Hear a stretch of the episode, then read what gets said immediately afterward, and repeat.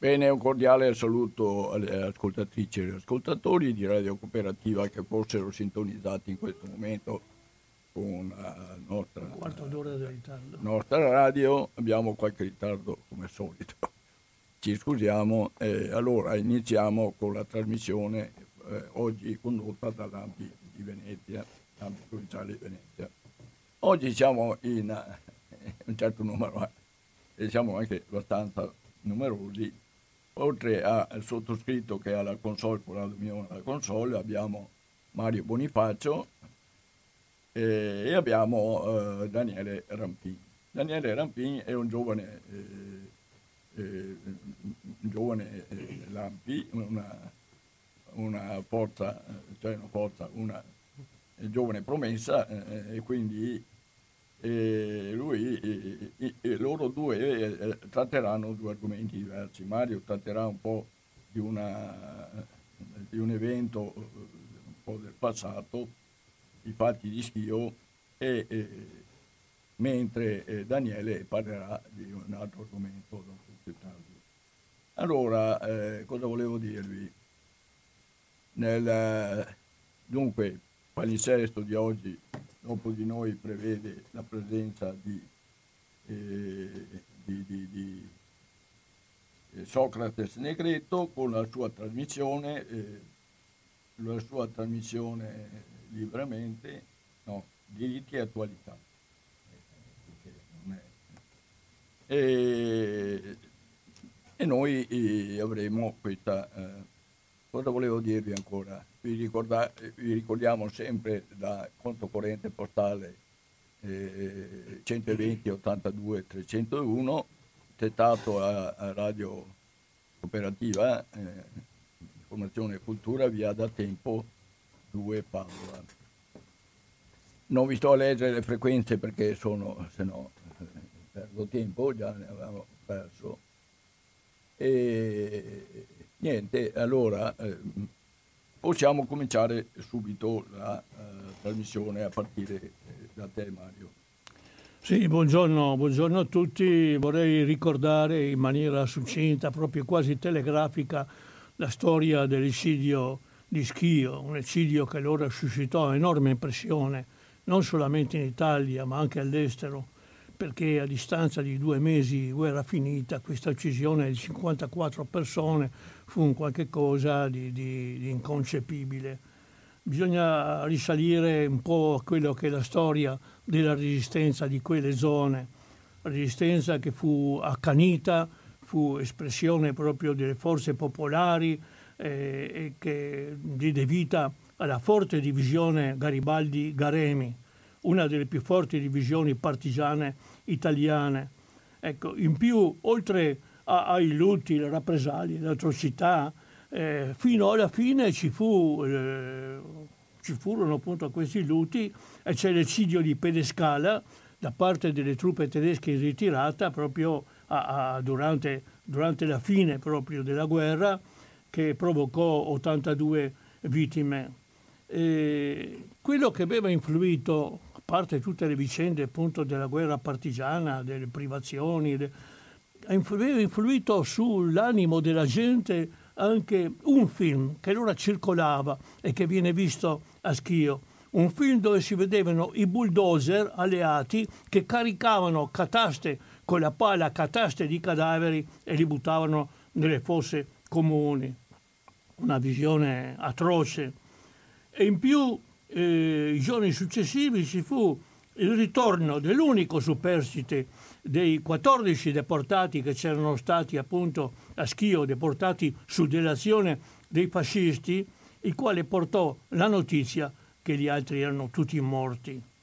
E fu così che il giorno successivo, il 28 giugno, ci fu una grande manifestazione popolare carica di risentimento appunto per quello che aveva sentito e quello che aveva visto, una grande manifestazione che reclamò giustizia eh, con il grido anche di a morte ai fascisti. C'è un testo di uno scrittore, uno dei numerosi scrittori che si sono eh, cimentati su quella vicenda, un testo di De Grandis, Ugo De Grandis, che si intitola E la piazza decide. Ecco, questo grido della piazza diede evidentemente a quelli che sono gli organizzatori e esecutori dell'eccidio una, una patente di legittimità. Si sentirono appunto eh, appoggiati appunto dalla eh, convinzione popolare. Un altro testo, sempre sulle vicende di Schio, è di Ezio Simini e si intitola E Abele uccise Caino. Ecco, il buono che uccide i cattivi, il cattivo.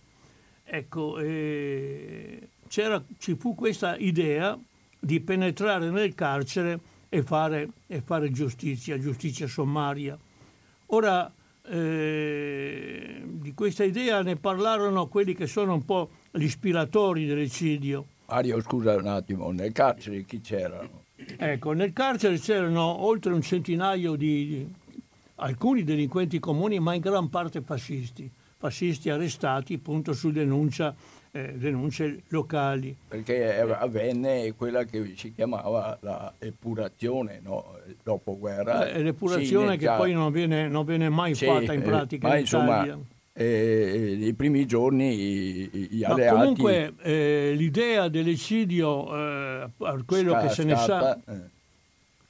partì, sì, partì, da tre eh, dirigenti della resistenza, due comandanti partigiani, Iginio Piva e Gaetano Pegoraro, adulti, eh, io che li ho conosciuti li vedevo quasi vecchi, li vedevo, ma erano sui 45 anni, e un altro più giovane, Ruggero Maltauro, che era il vicecomandante della Polizia Ausiliaria Partigiana, che allora era stata anche autorizzata dagli alleati a mantenere l'ordine.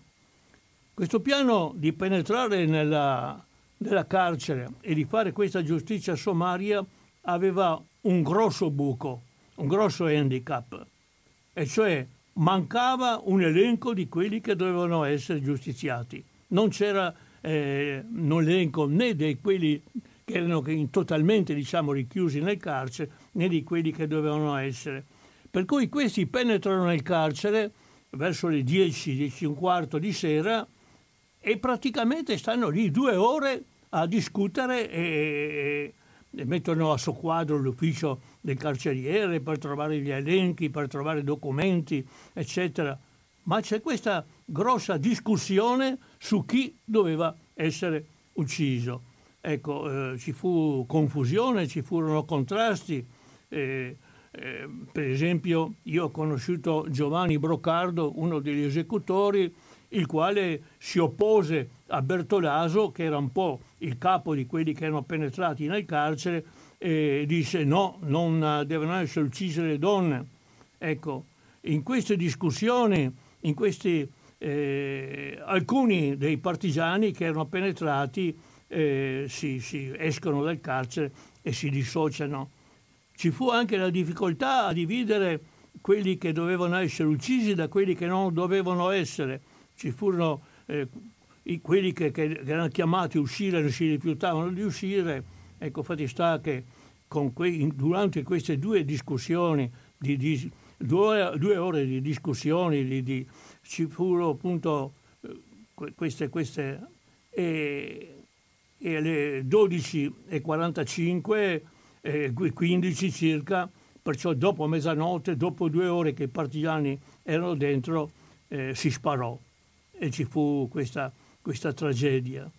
Ecco, eh, invece di una ventina di giustiziati, come era stato previsto originariamente, i morti furono 54 e, e, e parecchi anche i, i feriti. Fu un'impressione enorme, come dicevo, in tutta l'Italia, ma particolarmente nella zona, e, e ci fu subito la decisa condanna dell'AMPI, del sindacato CGL, allora solo, e, e del Partito Comunista Italiano. E ci fu una divisione nella comunità. E alcuni appunto approvarono, altri invece eh, disapprovarono questa, questa, questa tragedia. Tra i tanti testi c'è anche un qualche cosa che è stato scritto da Caprara, che fu segretario di Togliatti, il quale dice che i capi andarono a Roma a cercare la protezione di Togliatti. Immaginarsi in quello stato che c'erano le comunicazioni allora e andare a Roma, ritornare era qualcosa di impensabile, di incredibile. E, e comunque loro invece puntarono, tra l'altro ecco Caprara dice che vennero mandati in Cecoslovacchia, invece vennero eh, nella zona B, nella zona di occupazione jugoslava di, di, di, dell'Istria e vennero proprio al mio paese. Io ebbi occasione di conoscerli personalmente. Al mio paese venne Piva, viene Pegoraro, Maltauro, due fratelli Manea, Ciscato e, e Brocardo che avevo, che avevo nominato. Ecco, eh, loro in cambio di questo asilo politico furono arruolati in quello che era eh, la polizia locale, si chiamava difesa popolare, era un po' come i carabinieri, ecco, la polizia di base. E, e questo fino al giugno del 1948, quando con la vicenda del Comenfor tutti loro si schierarono a favore del Cominform e dovettero per questo eh, lasciare. Ebbero una differente sorte perché mentre, mentre eh, Piva fu autorizzato a spatriare verso l'Ungheria e poi dall'Ungheria andrà in Cecoslovacchia, eh, invece Pegoraro rimase in zona, allora eh, Maltauro si fece consegnare alle, a, alle autorità italiane Maltauro, per cui ci fu questo, questo diverso. Brocardo andò a finire come cominformista a Goli Otok, l'isola Calva, e da lì mi dissero che, io poi li persi di vista, mi dicono che, era, che ritornò in Italia impazzito, secondo altre notizie invece impazzì in Italia. Ecco, comunque noi vennero in un momento particolare, cioè io li ricordo fine, fine luglio, eh, vennero al mio paese tutti quanti e in quel momento noi eravamo impegnati in un forte dibattito politico e cioè a Trieste si stava creando il Partito Comunista della Regione Giulia, noi invece in quei paesi dell'Istria del Nord, Isola, Pirano, Capodistria, avevamo le sezioni del Partito Comunista su, su base di massa che erano affiliate al Partito Comunista Italiano.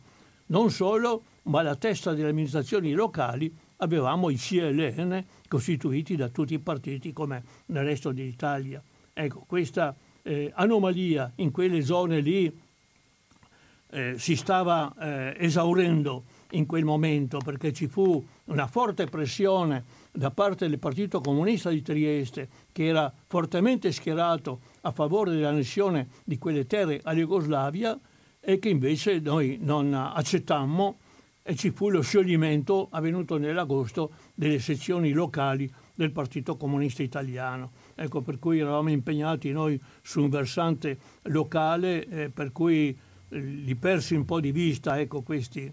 E comunque eh, loro, ripeto, dovettero arruolarsi in cambio dell'asilo politico, dovettero arruolarsi in questa polizia locale, che evidentemente non era ben vista dalla massa della popolazione, come anche da, dai, dai, dai, compagni che erano stati fino a quel momento nel PCI, ma eh, comunque la gente nostra capì, capiva che in cambio dell'asilo politico dovevano prestarsi a fare questo. E per cui, eh, tra l'altro, loro si comportarono sempre correttamente verso la nostra gente e ancora oggi io ho individuato qualcuno che ancora ricorda quelle, quelle, quelle vicende, quei tempi e tutti eh, li ricordano come bravi ragazzi che insomma non hanno infierito, non si sono comportati male nei confronti della nostra eh, popolazione.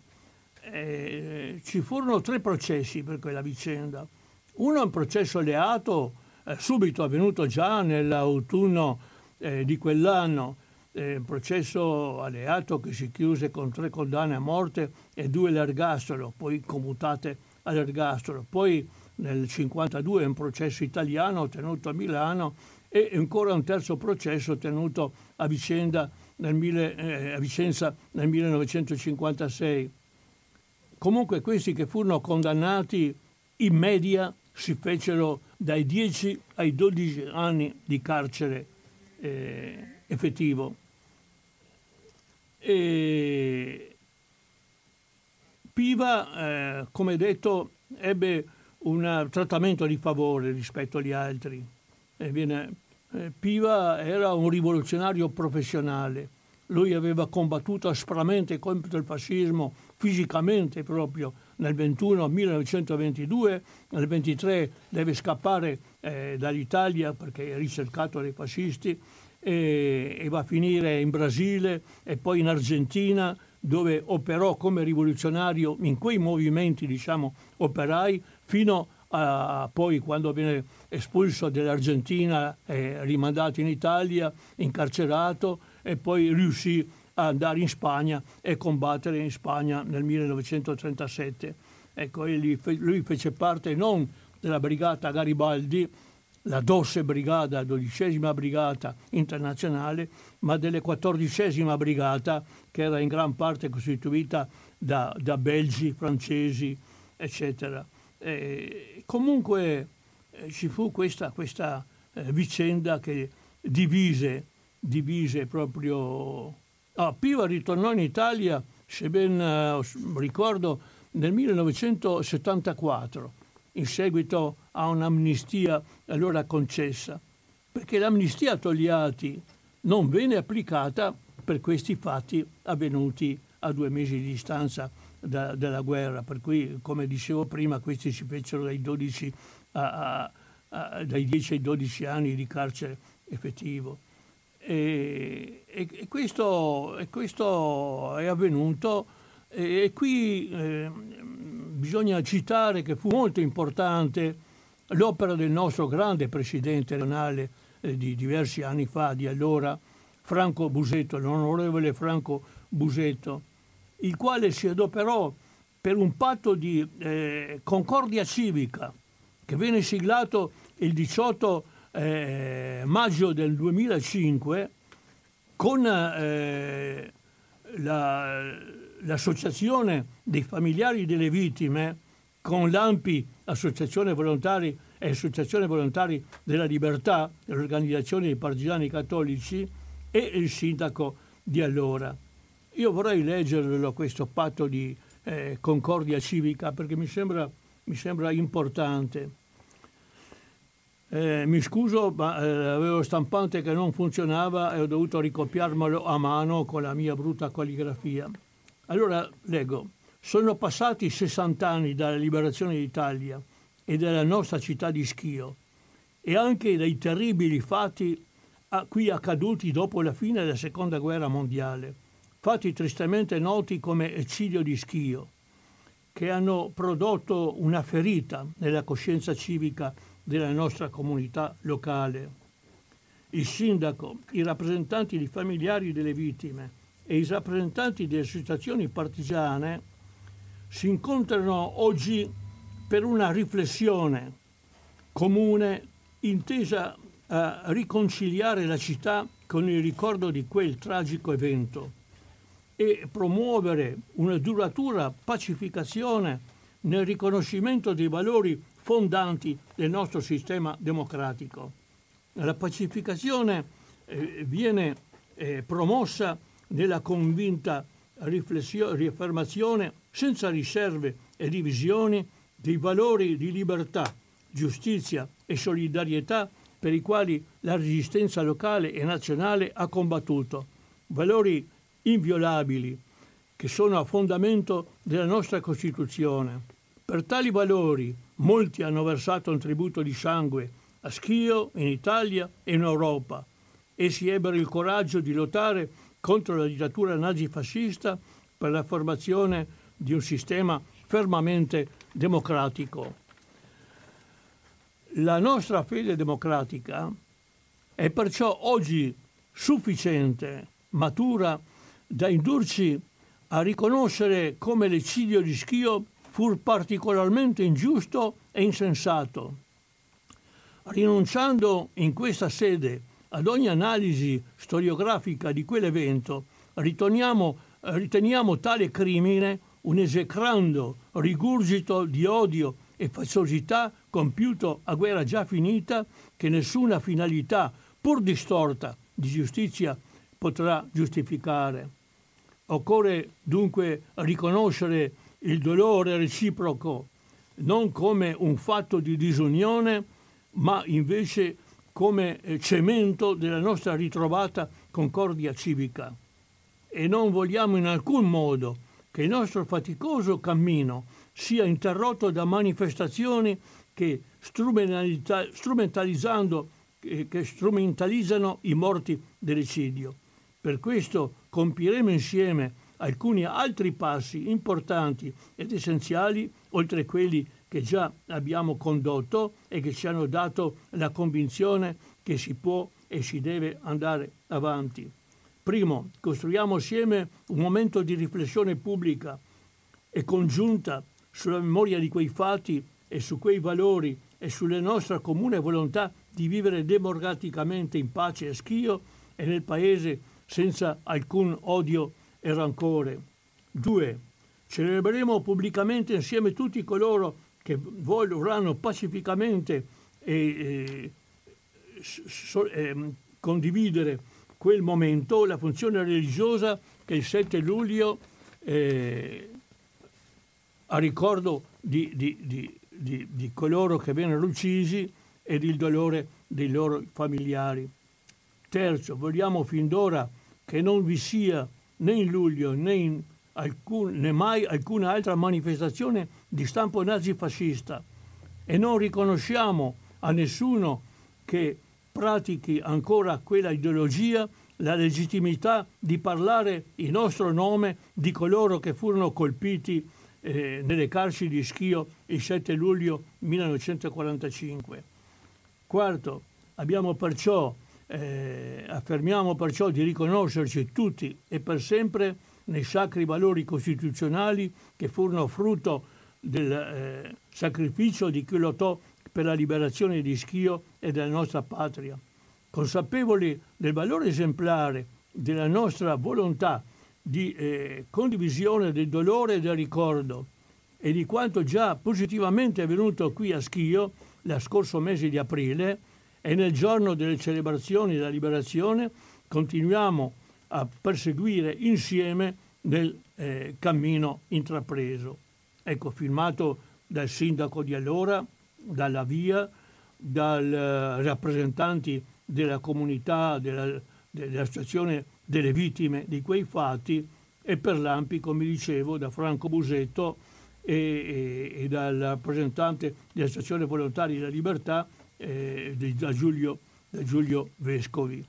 Ecco, questo patto è stato riconfermato poi eh, successivamente nel 18, anche nel 17 e 18, però eh, recentemente è avvenuto un qualche cosa che viene eh, inficiare diciamo, questo, questo patto, che viene metterlo in forse, e cioè dal 2016 eh, ci fu fuori dalla Chiesa un ammassamento di neofascisti, neonazisti inquadrati proprio in stile militare e nel 2017 entrarono addirittura in chiesa, nel 2018 in chiesa inquadrati occuparono tutto un lato della chiesa, per cui eh, questo fatto viene a inficiare, a violare quello che sono le premesse contenute nella dichiarazione. C'è questa strumentalizzazione appunto eh, fascista fino all'interno della Chiesa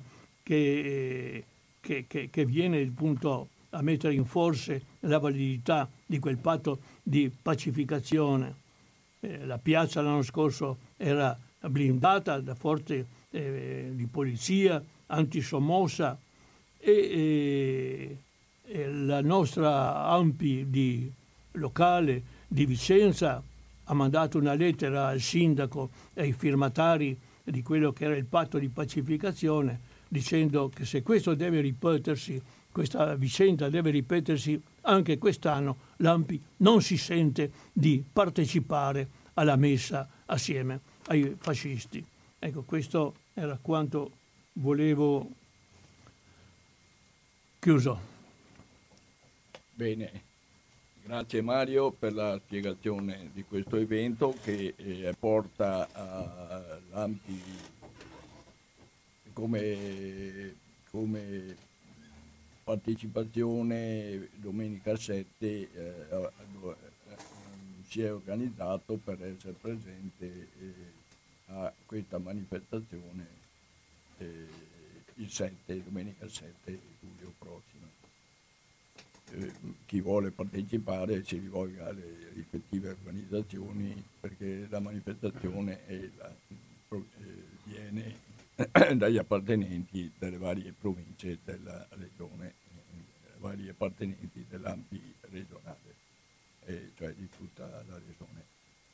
Ecco, io oh, mi fermo qui per quanto riguarda questo argomento ed ora la parola a, a Daniele eh, Rampin che invece parlerà di eh, un altro argomento di attualità. A te Daniele.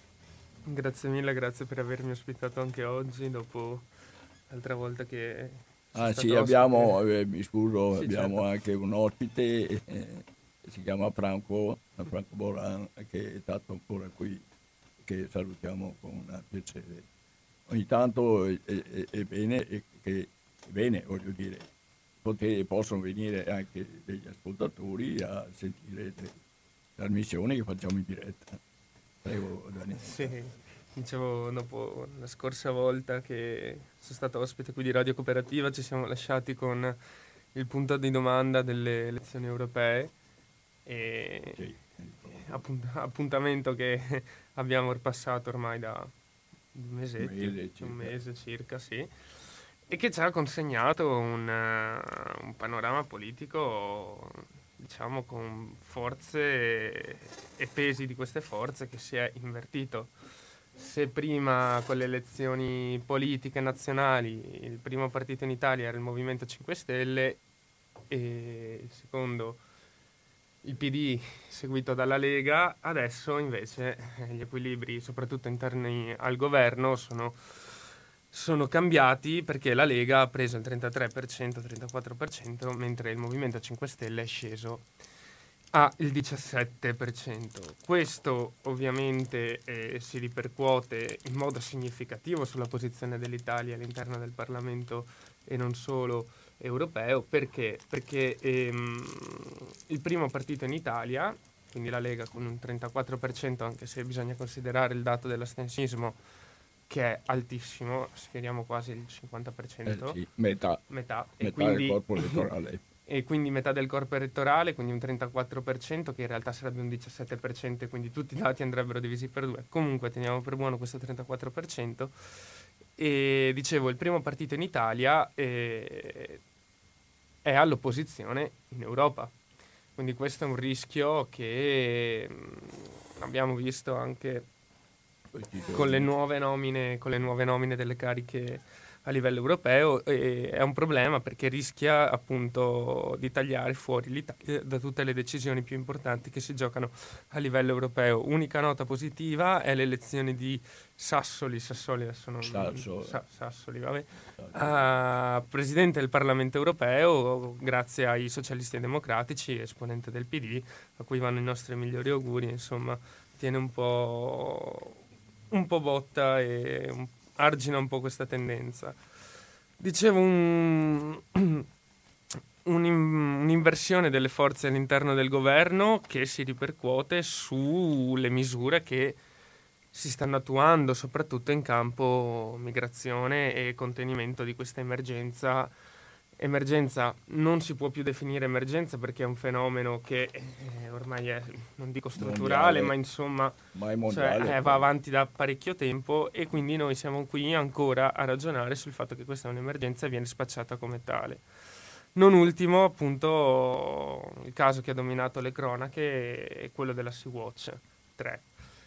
E su questo volevo soffermarmi un attimo perché a mio avviso eh, è necessaria una riflessione non tanto a livello giuridico, di cui io non, non pretendo di avere le competenze, insomma, ma quanto a livello politico e, e se vogliamo anche morale, perché perché è, è in atto un tentativo, mm, questo è l'ultimo caso, però insomma se risaliamo ai eventi passati non troppo lontani ce ne possiamo accorgere, è la continuazione di questo tentativo di eh, sovvertire, di mettere sottosopra quella che è, mh, mm, io la definisco l'ordine morale delle cose, nel senso si tenta di criminalizzare chi salva una vita umana e questo va contro, contro tutti i più basilari diritti umani e il buonsenso che eh, deve essere proprio di una società civile come la nostra.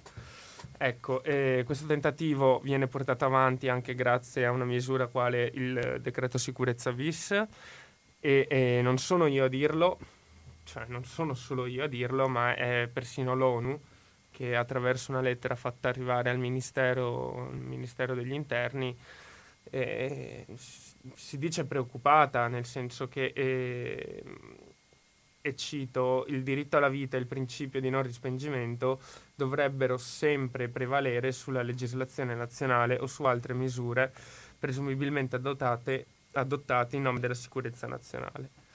Quindi eh, cercando di fare propaganda, perché questo è, è, non possiamo nasconderci che viviamo in un mondo in cui la propaganda elettorale, la campagna elettorale dura 365 giorni all'anno, 24 ore su 24. Si sta mettendo in atto eh, un tentativo di far passare una cosa mm, come una cosa, un, un atto, un, un, senso anche civico del, dell'impegnarsi, quello di salvare vite, che non quello che voglio arrivare a dire è che questa, nel caso specifico della Sea-Watch, questa ragazza, Carola, la capitana della Sea-Watch, cioè lei è andata al largo delle coste libiche e ha caricato sulla sua nave 53 persone che stavano rischiando la loro vita. Ora, io immagino che se qualsiasi persona, qualsiasi persona, sì, che si trovasse in difficoltà e in mare e la sua nave inizia a imbarcare acqua e vede una nave che gli arriva a soccorrere, penso che direbbe, si direbbe assolutamente contento e non certamente si mettesse a ragionare sul fatto che questa nave batte bandiera olandese, è diretta in un porto italiano e che quindi si creino problemi. Cioè lì si sta parlando di vita, non si sta parlando di traffici commerciali o di materie prime piuttosto che petrolio sta parlando di vite umane. Allora, il diritto alla vita, partiamo da questo presupposto, è sacrosanto.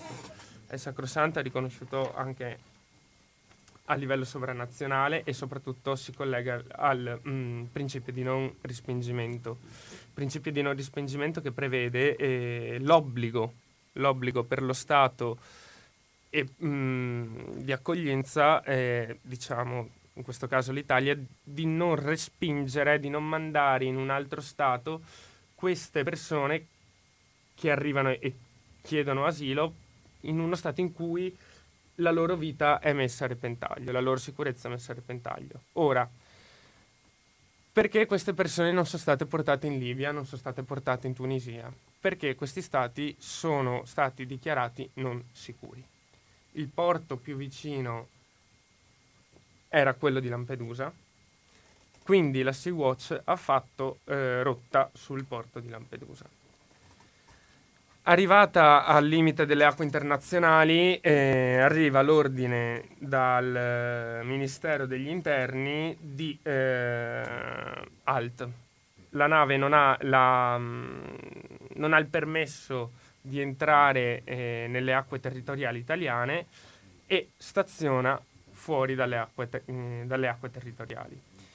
E Salvini ehm, dichiara di aver firmato il divieto d'ingresso della Sea Watch in base al, di- al, disegno di legge di sicurezza bis, che è praticamente un pacchetto aggiuntivo eh, di norme che prevedono tra le altre cose una multa da 10 a 50.000, eh, da 10.000 a 50.000 euro per chi viola, viola il divieto di ingresso in acque italiane. Arrivati in una situazione di stallo, Carola Racchette, la capitana della Sea-Watch, decide il 26 giugno di forzare il blocco navale e, att- e, attraccare la nave a Lampedusa. Nelle fasi di, at- mm, di ormeggio della nave c'è uno scontro con una, una nave, una barca, un'imbarcazione della Guardia di Finanza. Apriti cielo. Apriti cielo e Carola, dopo aver attraccato la nave, viene subito tratta in arresto dalla Guardia di Finanza e portata poi ai domiciliari. A Carola si muovono due accuse una, appunto, quella di aver violato un alt, un ordine di una nave militare, una nave da guerra, e un'altra, quella di favoreggiamento dell'immigrazione clandestina. Allora, eh, per quanto riguarda la prima accusa, eh, dopo che eh, fu messa agli arresti domiciliari, la giudice per le indagini preliminari, eh, Alessandra Vella, giudice di Agrigento, decide per la scarcerazione di, di Carola, riconoscendo il fatto che Carola aveva, giu- aveva, mh, aveva, agito per salvare vite umane e che questo ehm, obbligo, perché è un obbligo quello di salvare le persone che si trovano in difficoltà, ah, eh, prevale su, tu- su tutto e soprattutto anche sulla legislazione nazionale. A questo punto si apre la pagina, diciamo, politica della questione, nel senso Salvini non, non ci sta più dentro, nel senso inizia ad attaccare in primis Carola, in, second, in secondo luogo tutti quelli che l'avevano sostenuta e in ultima istanza addirittura la magistratura. Ta- eh, cito, sono schifato, mi vergogno per i magistrati poi annuncia l'espulsione de- dall'Italia de- della capitana della Sea-Watch. Ora, questa questione eh, apre una parentesi, nel senso in Italia stiamo assistendo a un, a un attacco allo Stato di diritto. Le istituzioni e l'indipendenza delle istituzioni non sono più rispettate, tant'è che appunto Salvini si dice schifato e, e si vergogna per i magistrati come se quei magistrati stessero applicando una legge di un altro paese o una legge che si sono inventati loro. I magistrati sono lì per applicare l'ordinamento giuridico italiano. E l'attacco alla magistratura non è nuovo, Berlusconi ne ha fatte di tutte contro la magistratura, ricorderemo le toghe rosse, e è l'indice di... Um, è un allarme, è un, è un sintomo che può portare a delle degenerazioni della classe politica, delle ingerenze della classe politica molto preoccupanti, perché eh, la legge, soprattutto il dettato costituzionale, sono l'argine a delle derive eh, di tipo, non vorrei dire totalitarista, ma insomma, e attaccare queste istituzioni, attaccare la loro indipendenza, dirle se questa vuole fare politica si tolga la toga e si candidi con il PD, ecco, eh, a mio avviso è una questione abbastanza preoccupante. E ribadisco, dietro queste cose c'è un progetto molto più ampio che mira, a mio avviso, a eh, sovvertire lo Stato di diritto, a consegnare il potere sempre di più nelle mani di un'unica persona e, e, come anche prima ricordava Mario, cioè, questi episodi non sono nuovi e sappiamo tutti dove possono portare. In tutto questo l'alleato di governo, il Movimento 5 Stelle, inesistente. Inesistente, eh, probabilmente ha subito la batosta delle elezioni europee, ma eh, procede e si continua su quella linea di schiacciamento da parte del, del partito leghista la Lega mm, non solo ha ribaltato, ha ribaltato il risultato, ma ha messo in crisi il Movimento 5 Stelle. Il Movimento 5 Stelle adesso è costretto ad inseguire l'alleato leghista, probabilmente sconfessando anche una parte della sua anima. Perché non dobbiamo dimenticare che all'inizio il Movimento 5 Stelle, non dico che assumesse prospetti, cioè ehm, assumesse posizioni vicine alla sinistra, ma insomma non era, non era quello che conosciamo oggi. Ora, eh, Salvini è un mostro mediatico, eh, ha uno staff eh, alle sue spalle che è una macchina da guerra e i 5 Stelle, probabilmente pagando anche l'inesperienza politica, sono costretti ad inseguirlo. Certo è che ehm, questo, questo, inseguire, questo dover continuamente rincorrere non sta giovando al movimento. Al movimento. Tant'è che si sono spaccati, io noto una sorta di spaccatura tra quella che la, quelle che sono le posizioni di Roberto Fico, presidente della Camera, e, e la linea dettata poi da Di Maio e di Battista. E questo sarà anche da, da valutare, nel senso quanto ancora potranno durare quanto ancora riusciranno ad influire sulle politiche del governo, quanto ancora questo governo avrà vita lunga e nel caso questo governo dovesse cadere, cosa succederà dopo? Diciamo che tenendo conto di questi interrogativi e tenendo conto del, di come questo governo sta agendo, diciamo che da qui a non so quanto la situazione però non, non si prospetta rosea, ecco. E, ehm, niente, questo, questo tentativo appunto di, di, criminalizzare chi salva vite è secondo me la cosa più aberrante perché nel 2019 eh, pensare che una vita umana possa essere una minaccia per la sicurezza nazionale, pensare che siano 50 persone a influire sull'andamento dell'economia, quando si si, si bypassano quelli che sono i veri problemi, la corruzione e deficit strutturali della nostra economia. Per fortuna adesso sembra che questa procedura di infrazione a livello europeo non sarà aperta mh, a scapito di altri tagli sul welfare, sulla sanità, sulla scuola. E pensare che queste 53 persone eh, siano la causa di tutti questi mali, ecco, è uno sviare l'attenzione, uno sviare un,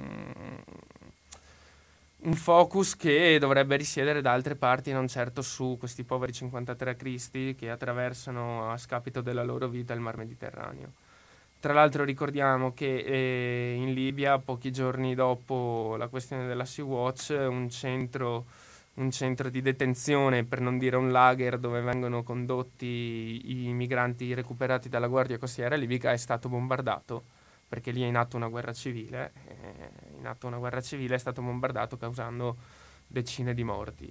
50, Quindi, oltre, 50 eh, morti. oltre 50 morti. Quindi, insomma, io tenderei a dare importanza di più alla vita umana che non a queste questioni propagandistiche che lasciano il tempo che trovano, insomma.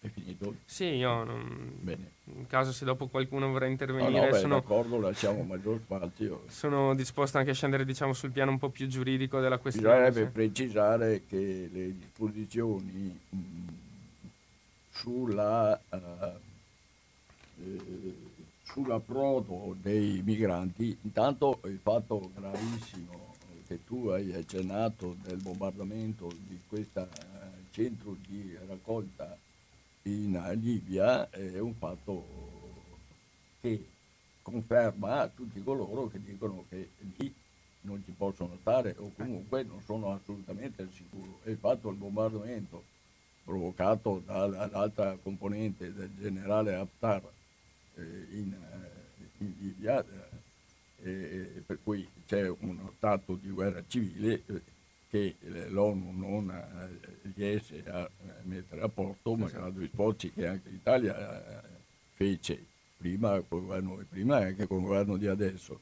Ma eh, il problema è, è un aggravamento sì, della situazione. Questa è solo la punta di un iceberg perché eh, certo. poi tante associazioni, tante ONG, una su tutte Amnesty ha fatto dei report, ha pubblicato dei report sulla questione libica e questi migranti che pagano per partire dalle loro terre, pagano ai trafficanti, no? E quel viaggio, un viaggio de- che fi- definire della speranza è poco, che devono attraversare tutto il Sahara, poi arrivano in Libia. Se vengono arrestati, vengono portati in questi centri di detenzione dove subiscono le peggiori violenze e, e quindi eh, riportare queste, queste persone mm, in queste, in queste zone, in queste aree geografiche, vuol dire consegnarli almeno a torture e a violenze per non, arri- per non arrivare anche a, all'uccisione, insomma. Quindi, c'è, insomma. c'è, da dire anche ecco, che eh, questa gente che, che fugge, perché eh, non addentriamoci sul problema eh, eh, del tipo di persone che fuggono, cioè c'è la componente cosiddetta che fugge dalle guerre, i, mh, mm, quelli che, che, scappano da sì. situazioni, i rifugiati, ecco, rifugiati, rifugiati certo. da stati di guerra, e più invece c'è tutta la componente che è denominata eh, componente migranti economici. migranti economici, cioè sì, che dicono su... andiamo in quel paese perché troviamo, certo. speriamo di trovare fortuna. Ecco. Eh, anche su questo... Eh... qui ci sono due aspetti ben precisi. Sì, ma io, io scusatemi, ma anche, no, sulla, no, questio- anche faccio, sulla questione... faccio per eh, sì, no, no, eh, certo. precisare il quadro, voglio dire... Sì, ma anche sulla questione dei migranti economici, eh, mh, mm, il discorso è questo, secondo a, a mio avviso questi fuggono da, eh, dalle loro terre dove può essere anche che non ci siano violenze, dove non ci siano guerre, però fuggono da situazioni in cui vivere è praticamente impossibile. Uno, non ci sono le condizioni materiali per vivere, molte volte manca l'acqua e di conseguenza manca l'agricoltura, manca il cibo, molte volte sono stati molto ricchi anche, perché l'Africa è piena di risorse Beh, naturali. Il Congo, il Congo, è una miniera, però, cielo aperto. Esatto, però dire. cosa succede? Che le potenze neocoloniali eh, europee, eh, tanto certo. belle, tanto buone, vanno in Africa e derubano, derubano esatto. le popolazioni eh, e gli stati. Quindi noi non possiamo eh, esimerci dalle nostre responsabilità. Certo. Cioè non possiamo nasconderci dietro al fatto che ah, questi arrivano qui anche se nel loro paese non c'è la guerra, quindi dobbiamo rispedirli perché vengono qua, perché si trovano meglio qua. Ovvio che si trovano meglio in un paese come il nostro che non in un paese come il loro che è praticamente derubato, cioè che non ha possibilità di, di sopravvivenza, di arricchimento, perché c'è eh, una tendenza appunto neocolonialista che eh, non glielo permette, non glielo permette. Un'ultima cosa, che un ultimo punto che bisognerebbe focalizzare è l'applicazione della, degli approdi. E qui a volte si fa confusione, nel senso che mi pare che le varie leggi, non so, il patto di Dublino, sì, eccetera, Dublino. prevedevano che eh, venissero intanto portati a un prima, eh, mm. eh, non scaricati, ma portati a, sì. a, un primo, a, una prima salvezza, a un certo. primo porto di salvezza. Quindi poi anche riferendosi eh. alle leggi sul mare, per cui eh, la prima cosa è eh, aiutare oppure eh, salvare la, l'essere umano, sì. indipendentemente questa, questa colori, è la priorità. Certo. Allora, il, questi dovevano, eh, eh, e qui nasce un equivoco anche di fondo, cioè eh, una volta portati, che so, o in Grecia o in Italia o in Spagna, perché sono i stati che più si sì. avvicinano alla, si affacciano sul Mediterraneo, all'Africa, cioè.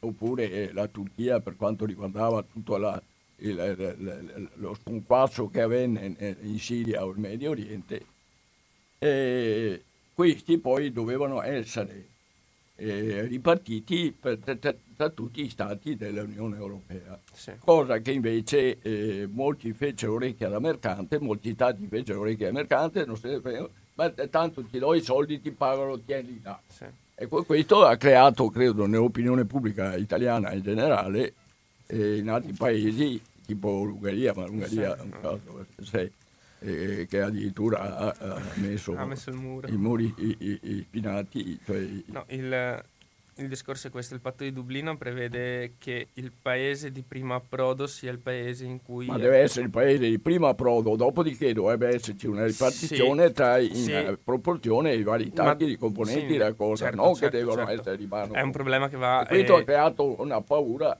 voglio dire, nel nostro paese ha creato grande paura, grande tensione e quindi ha creato anche fortune politiche per quanto certo. riguarda la Lega, diciamo, certo, certo.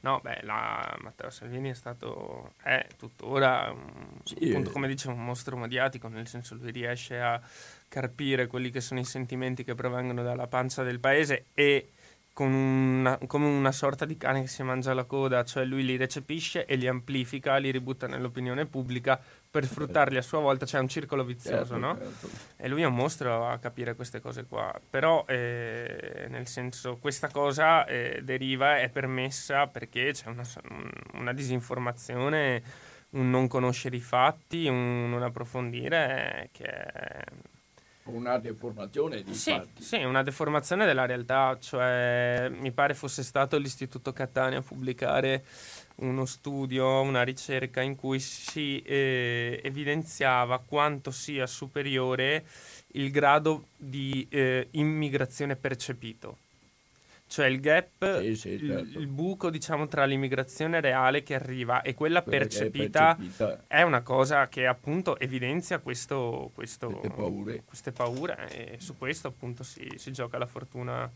politica di Matteo Salvini, nonché sul fatto poi che abbia tolto il nome Nord dalla Lega, insomma certo. tante tante cose che hanno permesso appunto di arrivare a un 34%, francamente non mi aspettavo, mi aspettavo sì una, una crescita così alta, ma non...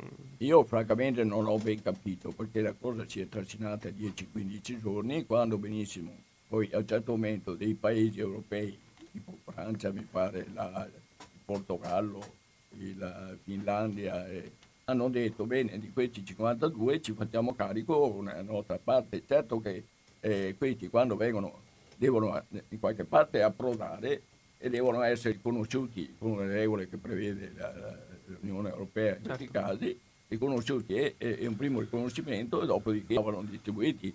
Quindi confondere questo sì. col fatto che verranno qui, perché purtroppo eh, credo che nel passato ci sia data questa impressione certo. che tanto arrivano qui e dopo ce li teniamo noi. No, ma e discor- tutto più ci danno i soldi per cui dopo si innescano meccanismi di speculazione economica e per cui dicono eh ciò e cooperative già poi soldi questi qua così e questi qua ecco eh, in realtà ci sono colpe a livelli alti e anche a livelli bassi.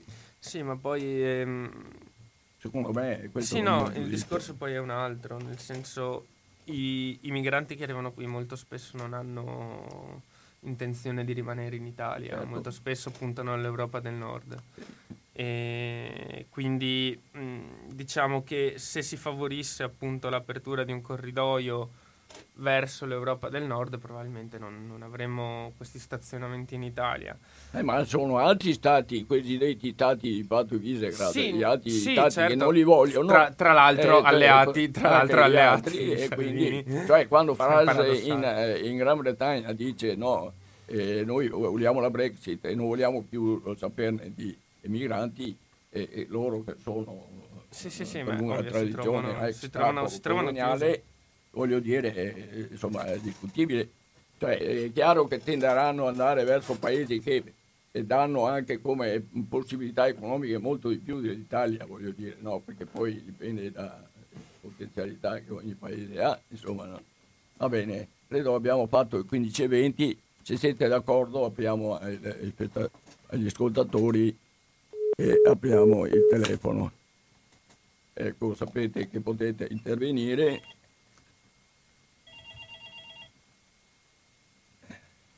Radio Cooperativa che parla. Scusate la mia noce. Pronto? Sì, pronto. Chi parla? Buongiorno, sono la Luisa. Ah, buongiorno Luisa. Niente, volevo sentire, sì, sono d'accordo con, con la disamina che ha fatto il signore. Insomma. Ah, Daniele. Eh, eh, sì. Sì. E mh, il governo italiano stanzia ulteriori denari per la guardia costiera libica. Sappiamo, quindi vediamo che eh, sono un po' tutti eh, d'accordo, perché la guardia costiera libica è stata messa in piedi da Minniti, se ci ricordiamo, no? Sì. Certo. Prima l'immigrazione... Sì, prima il ministro degli interni del passato governo era Miniti, esatto. Eh, ma è stato quello che ha messo in piedi la, la Guardia Costiera Libica. Sì, hanno tentato di fare questa barriera attraverso, cioè attrezzando la, la Libia, ma eh, il problema, bisognerebbe aprire tutto quanto un problema sulla Libia e perché è arrivata a questo stato di cose. Comunque È vero, ah, eh. cioè, il dato di fatto è questo, insomma, ha ragione. Ah, appunto, e, e, e, e oggi il governo ha stanziato ulteriori fondi per sovvenzionare questa guardia costiera libica, che sembra che sia responsabile de, dei, campi, esatto. dei, dei campi di concentramento che ci sono in Libia. Quindi questi non sono al di sopra di ogni sospetto, tutt'altro è. Quindi si stanno sovvenzionando i, i criminali. Sì. Sì, e, eh? sì, sì, sono pienamente d'accordo con questa cosa. E allora, e allora siamo tutti conniventi, tutte le forze politiche, eh. capito? Alla fine fanno lo stesso, lo stesso gioco. Eh. Cioè, sì, le multinazionali che hanno in mano le ricchezze dell'Africa sono la base del eh, nostro ecco, sistema economico. Ha detto giusto. Questo ha detto sono, giusto. Sono la base del nostro sistema economico. Sì. E però sono anche la fonte dei guai che poi ci ritroviamo. Non sono guai, sono crimini. Sì, sono crimini, guai cioè, nel senso ampio. Sono crimini contro l'umanità. Certo. E sono la base del nostro sistema economico. Esatto. Quindi c'è un po' tutto da, da capovolgere qui. Eh, certo. Viviamo in un paese che sembra un Luna Park dove l'inutile diventa indispensabile perché viviamo su questa logica e non ce ne rendiamo conto forse, però allora, guardiamo, entriamo in un supermercato, è più chiaro di così, cioè, capito? E per mantenere un sistema assurdo come quello dove viviamo, perché io ho 73 anni e ho vissuto una società diversa da questa, che francamente io non ho mai patito la fame, quello che mi serviva c'era, ma non c'era più di quello che serviva. Adesso si vive sull'inutile. Mm. E per mantenere un sistema così stiamo facendo fuori interi continenti. Eh sì. Perché in Medio Oriente, le guerre in Medio Oriente vengono fatte perché cioè, far fuori intere popolazioni in Medio Oriente, scardinarlo come si è fatto. Destabilizzando, esatto. per fare gli interessi il fanatismo religioso che è in mano alla finanza internazionale, insomma, cioè, è inutile che ce lo nascondiamo, perché questo è il sionismo israeliano. Cioè, eh, palestinesi, siriani stanno sparendo, eh. Cioè, e allora? E allora la situazione è veramente, è veramente, siamo davanti sempre ai soliti Auschwitz e Mauthausen. Possibile che non riusciamo a venire fuori da un attimo da, Mm. Perché eh, dobbiamo purtroppo dobbiamo guardarci qualche volta, capito? Cioè sì. quello, che, quello, che, abbiamo davanti eh, sono Auschwitz e Mauthausen, perché non sono mica altro, eh. Sì. Provocati dai nostri, dai nostri sistemi. Cioè, e, e, e, e, sono tutti conniventi, perché c'è, un, un, come si dice, una, una una situazione internazionale che è connivente con queste... Eh, L'ONU non esiste. Non esiste, esatto, ha ragione, ma l'ONU non esiste perché non sa imporre, non sa ma imporre una la... politica di meno aggressione. Mm, sì. Certo, ma è una, una, dice, una situazione internazionale che certo. non esiste, che non interviene sì, sì, in certo. nessuna maniera, perché noi siamo riusciti a liberarsi dal fascismo e dal nazismo, ma in Europa è sbarcato, è sbarcato, mezzo mondo per liberarsi, sì, certo. dobbiamo sempre ricordarcelo. Va bene, cioè questo oggi non è più possibile, grazie, buongiorno. Grazie Elisa, buongiorno. Sì, diciamo che eh, ultimo passaggio, quello sull'ONU, eh, è un argomento abbastanza delicato, diciamo che a mio avviso è necessaria una riforma dell'ONU, sì. soprattutto per quello che riguarda il Consiglio di sicurezza certo. che ha fissi 5 me- membri permanenti e i veti, e i veti cioè, e è una situazione che se non riusciamo a superare eh, condannerà l'ONU a sempre meno peso sulla scena certo. politica internazionale. Eh, io volevo anche aggiungere un'altra cosa eh, come punto di riflessione.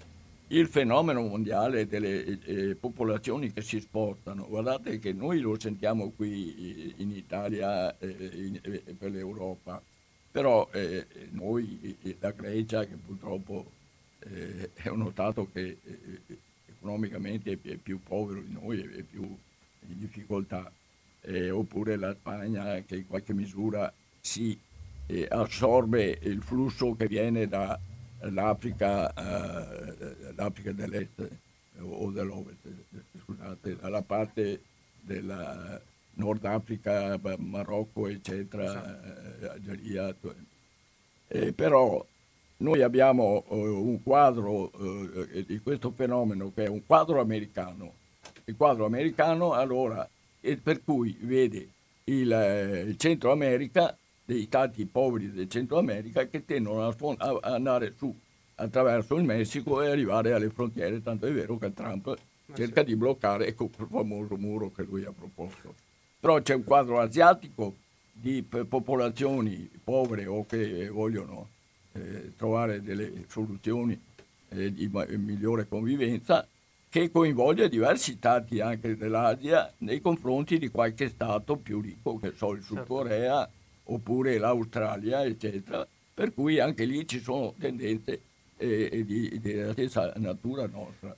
Un è... quadro europeo e uno direi del Medio Oriente che vede il, eh, quello che è successo con le guerre in Siria, con l'ISIS e quello che ha provocato, che anche lì deriva da una situazione economica che è stata eh, esplosa e che ha portato a, all'estremo eh, il fanatismo islamico, voglio dire, che si riconosceva nell'ISIS o in Al-Qaeda, che poi ha, cercato di... E poi vendeva il, petrolio magari sotto banco agli americani esatto. per 3 dollari al barile. Cioè, ci sono quadri, di, non è un fenomeno solo italiano, questo no, per, sì, no, ma è un, è un fenomeno, fenomeno, strutturale che sta investendo il mondo e tra l'altro se consideriamo anche le condizioni in cui versa il cambiamento climatico, sul riscaldamento eh, globale, eh certo, c'è, un altro, un altro problema ancora. Ancora, se vogliamo aggiungere carne al fuoco c'è anche questo da considerare. Cioè quando la Cina, voglio dire, investe miliardi de, nel Congo, nel Congo, ex Belga, nel Congo, ah, sì. eh, Repubblica Democratica del Congo, oggi si chiama così, che è ricchissimo di cose, che è ricchissimo di, di, di materie prime, e a un certo momento si appropriano o, o comprano mi, milioni di ettari perché no, in, in, futuro devono garantirsi la, le basi, come si chiamano, eh, di, di, di, per il, il, cibo, voglio sì. dire, no? e, tutto questo, voglio dire, impoverisse altri stati. Cioè, certo. Per cui è logico che l'ONU dovrebbe in questo caso eh, riuscire a mettere attorno, come sul, pian, sul, sul settore eh, del, eh, della eh, dell'ambiente, eh, dell'ambiente, dell'ambiente ecco, eh, che, che, non è che riguarda più eh, singole nazioni. No. E quindi ci vuole per forza di cose. E soprattutto bisogna che si abbandoni la strada del neocolonialismo, quello che io chiamo praticamente. Perché sennò poi gli sviluppi saranno questi inevitabilmente. Uh, abbiamo ancora il telefono. Ecco un'altra telefonata, Radio Cooperativa ti parla. Sì, buongiorno, sono Alberto. Ah, buongiorno. Saluto a lei e al suo ospite. Eh, grazie. Vediamo se oggi riusciamo a parlare con calma. Ma allora, eh, io ho sentito, ho sentito la trasmissione e penso che siano state dette non delle inesattezze, perché non sarebbe neanche corretto, ma sono state dette delle cose che sono delle palesi forzature dovute, sempre a mio avviso, eh, ci tengo a sottolinearlo, a, a, una forma di ideologismo, di diciamo, condizionamento da una certa ideologia che ti fa credere che le cose siano in un certo modo.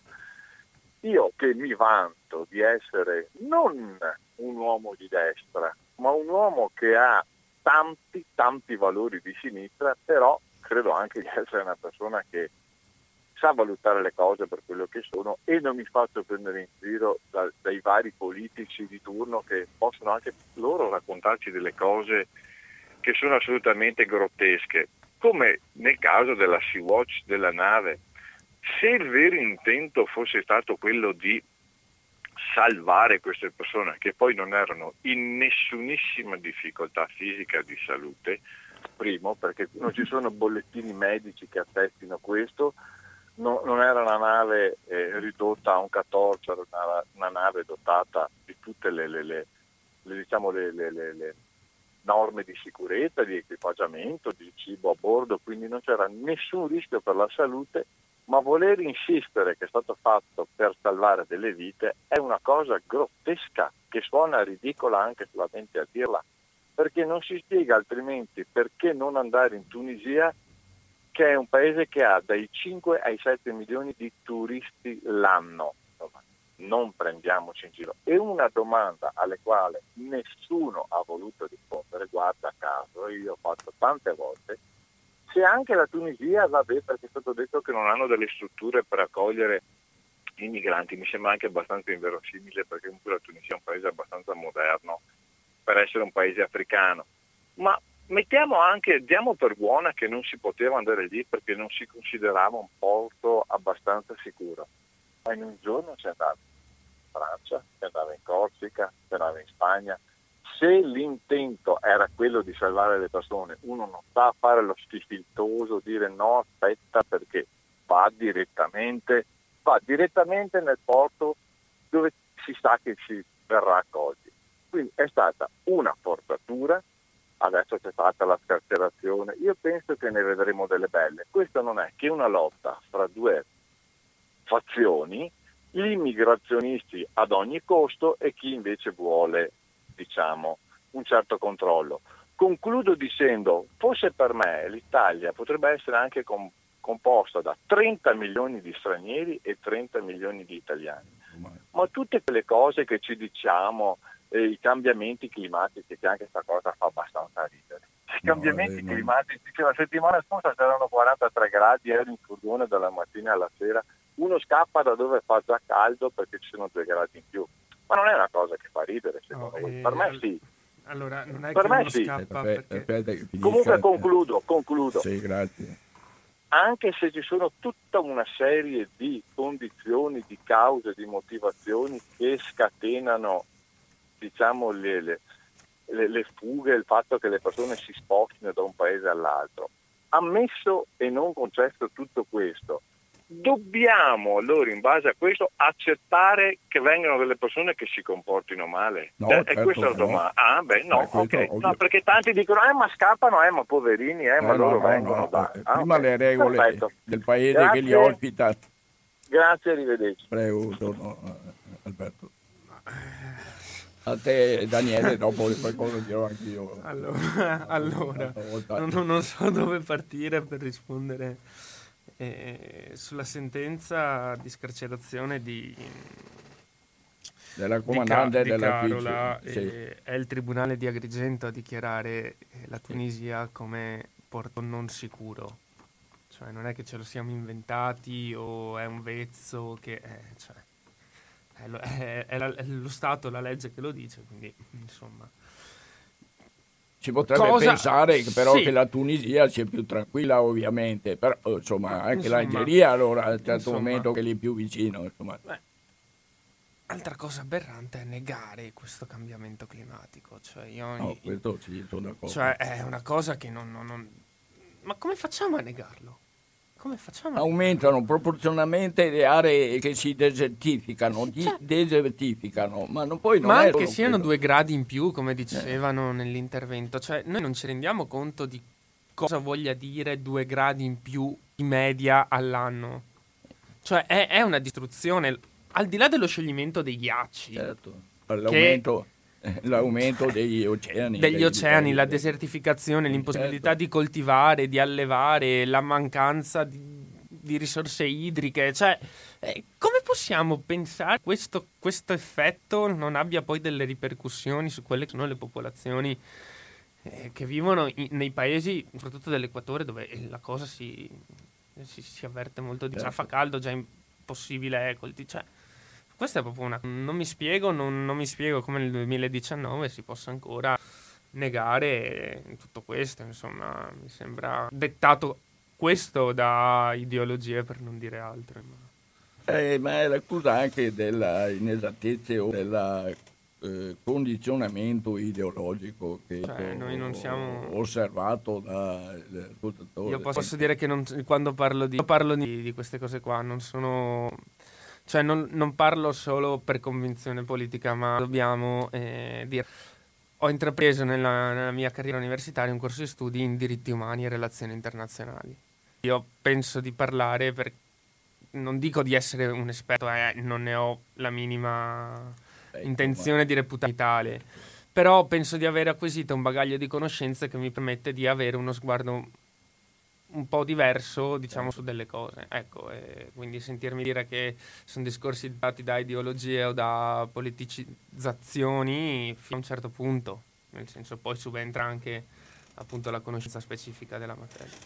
Tutto qui. Io stavo pensando anche una cosa, no? Quando il, i Mapute, che erano popolazioni dell'Argentina, lo sono ancora, eccetera, sono visti espellere da aree di loro eh, se insediamento, voglio dire, perché una delle multinazionali, che tra l'altro era italiana ed era di Benetton, acquisì eh, milioni di ettari nell'Argentina per eh, i suoi affari, per, ovviamente per la produzione delle rane e per tutto questo.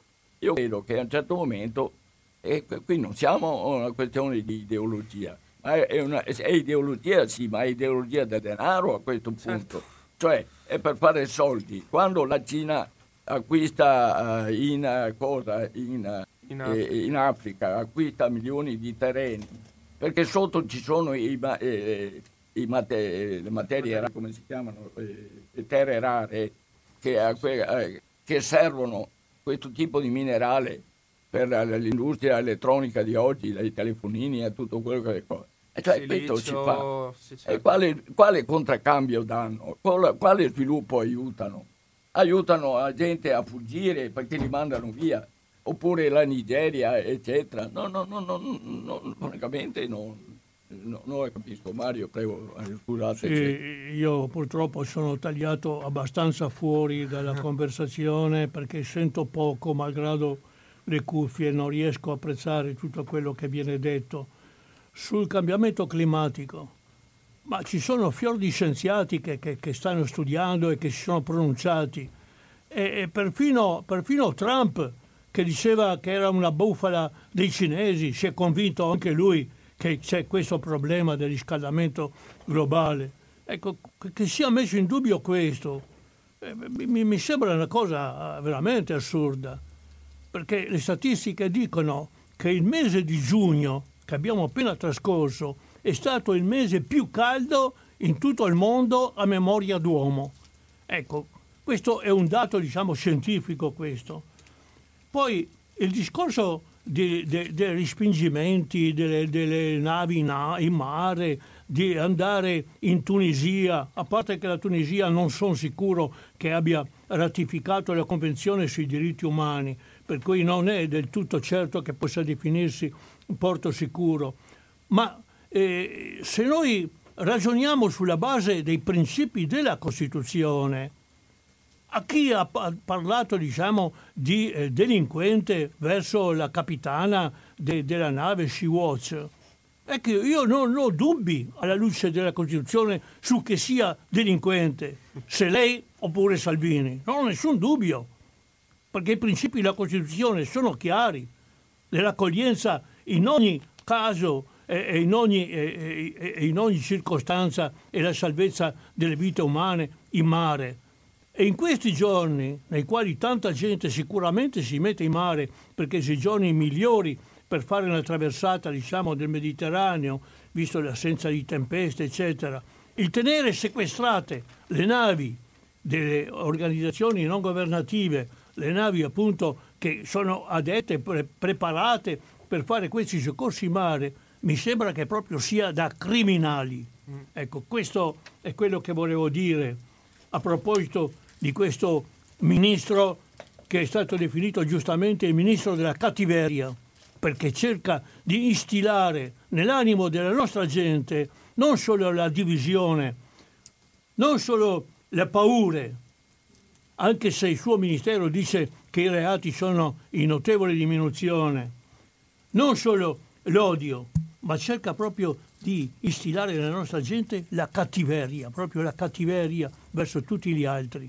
Ecco, un ministro che eh, se è stato per fortuna sconfitto in Europa ha purtroppo avuto la possibilità di impedire che la guida dell'Europa vada un socialista come Timmermans. E, e, e, non conosciamo quello che è la posizione che assumerà nei riguardi dell'Europa e del welfare europeo questa nuova eh, diciamo, Presidente della, della Commissione. Ecco, è stato sconfitto in Europa ma ha avuto la soddisfazione di impedire una modifica della conduzione della comunità europea. Eh, cosa ne dite? Facciamo ancora un intervento oppure eh, eh o buttiamo? Teoricamente alle 15.40, però no, vedete Allora, vi diamo ancora un'ultima possibilità perché, eh, ecco, se no, eh, sono solo due interventi. Eh, è Radio Operativa che parla. Pronto? Sì. Ah, Luigi, buongiorno. Bu- bu- buonasera. Buonasera, eh, buongiorno sarebbe ancora col caso che con i soldi che c'è. Senta, dica, io dica. gli volevo dire che l'analisi che ha fatto il signore giovane che dice che studia all'università, eccetera, eh. dal mio punto di vista, è, totalme, sì, è, totalmente sbagliata. Eh, nel senso, nel senso che il Movimento 5 Stelle non è mai stato un partito di sinistra, mai in più. Non è un partito che quando ha visto sfuggirsi voti alle, alle, alle come le chiamano, la, quelle, insomma, a quelle che fanno sondaggi, come si chiama? Ah, è, quando ha visto sfuggirsi voti, sfuggirsi voti nei sondaggi da parte della Lega, non è corso, come direbbe qualcuno, a rifare, ma ha favorito questo fatto. E perché l'ha favorito? E da cosa si vede che l'ha favorito? dal fatto che questo, que, questo travaso di voti portava via tutte le amministrazioni ai partiti che loro veramente condannavano. Io non sono di qui partito un voto per nessuno, sicché sono a posto. Io, io le robe le guardo, le guardo, però, le, le guardo come stanno. Portava via i voti a un determinato partito e questo faceva sì che l'Italia si omogeneizzasse tutta a destra, nel senso che sia il governo, le regioni, tutto si doveva uniformare a destra e ha favorito questo disegno. Lo, anche, nel, nelle, anche nei, nelle faccende di Ponte di Genova si vede questo, perché all'unico partito che tirano le monetine è quel partito lì, che non lo volevano neanche alla messa. Perché, perché, questo? Perché il travaso dei voti da allora a Salvini non gliene fregava alcun che l'avevano già messo in conto. Anche adesso attaccano sempre lo stesso partito, perché demolendo quel partito lì succede che quell'altro lo piglia. Quindi gli utili idioti, gli utili idioti che fecero ai referendum fecero sì che quel referendum fosse anti-Renzi e gli utili, gli utili idioti sono l'Ampi e tutte quelle gente lì, che lo fecero magari in buona fede, loro pensavano di difendere la Costituzione. Certo, e lo ma pensiamo re... ancora. Sì, sì, ma no, eh, perché, sì, eh, no, perché, no, perché quello che ha intervenuto prima di me ha detto che il Movimento 5 Stelle a quei tempi poteva avere opinioni di sinistra e, e non fa nulla e lui si estranea e quindi dà tutta la colpa a Salvini. Non è così, perché se veramente, se veramente voi difendeste la Costituzione, vi accorgereste che ciò che fa il Movimento 5 Stelle ai propri iscritti, ai propri eletti, è totalmente contrario a ciò che dice la Costituzione. Quando Salvini dice che la magistratura deve parlare se, solo se prende voti e quindi chi ha la maggioranza fa quello che gli pare, è contro il dettato costituzionale e nessuno di Movimento 5 Stelle apre la bocca. Voi, e qui finisco, avete fatto in modo alla fine della vostra trasmissione di oggi di ricascare un'altra volta nell'utile idiota di riparlare degli extracomunitari, delle barche, degli immigrati, cioè quello dove quell'altri vanno a nozze, ma di fatto che il Movimento 5 Stelle sia il più anticostituzionalista di tutti i partiti che oggi c'è in Italia, non ne avete speso neanche una parola. Continuate a fare gli utili idioti, così vedremo dove andremo a finire. Io vi saluto e buonasera. Grazie Luigi, io uh, le dico subito che gli idioti... Per, per, gli idioti, ma noi continuiamo a difendere la Costituzione. Esatto. Allora, la Costituzione, se non sbaglio, eh, nel 2006 la prima referendum ebbe il 52,4 a favore, eh, cioè eh, eh, eh il no al cambiamento 52,4 e contro 46,8 mi pare eccetera. l'ultima volta, l'ultima volta eh, del 2016 quando ci fu 2017 se non sbaglio 16, 16 4 dicembre hai ragione Socrate eh, ebbe quasi il 60% il no al cambiamento della Costituzione e il 40%, quindi c'è una differenza del 20% ed è aumentata ulteriormente. Significa che, malgrado gli utili idioti, comunque gli utili idioti che poi hanno litigato, anche litigato, insomma, si sono confrontati anche duramente con una, una platea di sinistra che proveniva anche dal, eh, dal PD, e da, insomma, eh, bisogna dirlo così come era la, la realtà.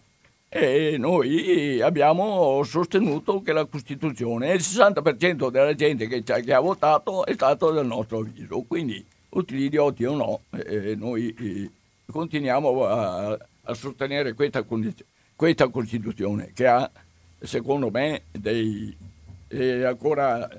ancora longe- eh, deve essere ancora longeva e ancora tutto quanto eh, deve essere ancora applicata. Essere, eh, eh, esatto e non è, ed è solo in parte applicata. Bene una, ci fermiamo una, così no, se, no, ah, scusa. Sì, sì, no, vorrei che non passasse questo messaggio qua che io vada a definire il, il Movimento 5 Stelle come un partito di sinistra. Attenzione, il Movimento 5 Stelle nasce appunto come movimento vicino a movimenti sociali che eh, a loro volta si approcciavano ad idee di sinistra, tanto è vero che all'inizio, parlo del 2006-2005, pos- eh, il Movimento 5 Stelle era molto vicino alle posizioni ambientaliste dei partiti verdi, della, della sinistra verde. Poi la sua evoluzione ha compreso, soprattutto dopo la, la, fondazio- no, la fondazione ufficiale nel 2009 e dopo l'ingresso nel Parlamento nel 2013 ha visto un'espansione del bacino elettorale diciamo, dei 5 Stelle che ha portato all'interno del movimento una serie di anime che hanno stravolto l'anima originaria che era il Movimento 5 Stelle. Quindi adesso il Movimento 5 Stelle sì, non oserei mai definirlo di sinistra, però all'inizio non dobbiamo dimenticare quella che era il, la sua provenienza. Ecco, tutto qua non, non, vorrei che fossi, come dire, non capito. Ecco. Eh, bisogna aggiungere che comunque lo stesso Movimento 5 Stelle dice noi io non sono né di destra né di sinistra. Sì, no, esatto. se non sbaglio.